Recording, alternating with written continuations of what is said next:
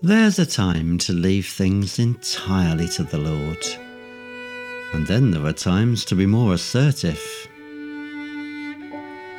Don't be surprised in emotionally charged moments if you start seeing things through dark glasses, quite forgetting the grace that surpasses.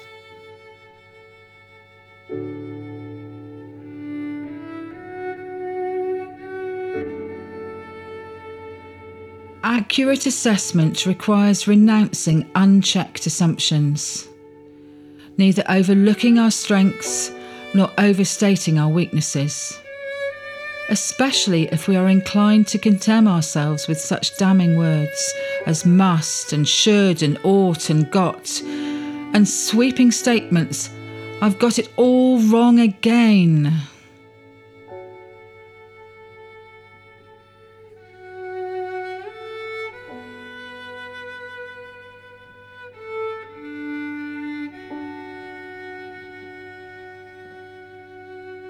Shame and self hatred, twin to bitter, sour anxiety, lie behind such dismal words and cause us to indulge deeply depressive thoughts in a bid to block out painful feelings.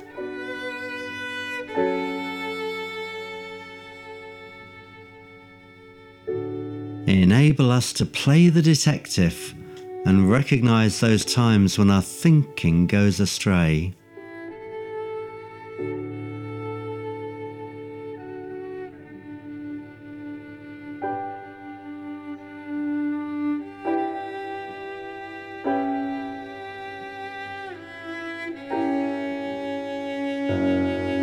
May we be led by the Spirit, not driven by the butcher.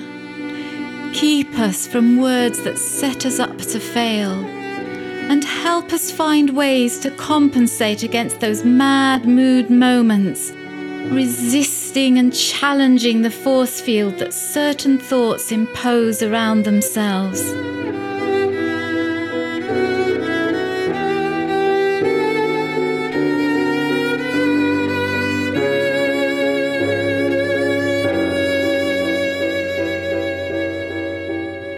Do you really need to try and sort out certain crises now?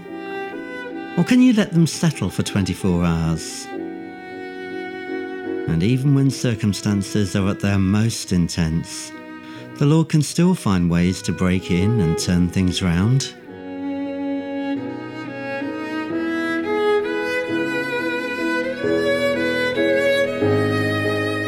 Thank you, Lord, that when the pressure ramps up and I incline to the very worst scenarios, you are never outflanked. Give me friends who will neither theorise nor glamorise, but speak the right blend of wise words. We bring some of our biggest fears and most challenging circumstances before you now. You can't give grace for hypothetical conditions, Lord, but you do deal with real issues, each one in its turn. Don't let me put up unnecessary shutters or miss out on genuine opportunities just because I get so much completely wrong. No one event ever means that I have arrived. That would be fool's gold. So help me be in step with you, short, medium, and long term, leaving certain issues on hold until another time. But the journey is always unfolding backstage as you lead us on from one stage to the next. It's not so much the fearful imaginings themselves that do the damage as the way we choose to interpret them. There are times when it is better just to leave the thoughts alone, or we end up trying to undo a Gordian knot, swatting flies tantalizingly out of reach. The fact that this idea has maximized itself persistently in our mind does not mean it will cause the dreaded thing to happen.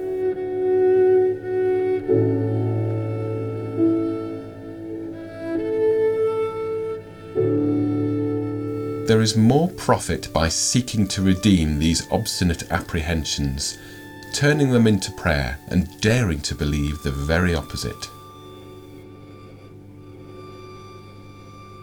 thank you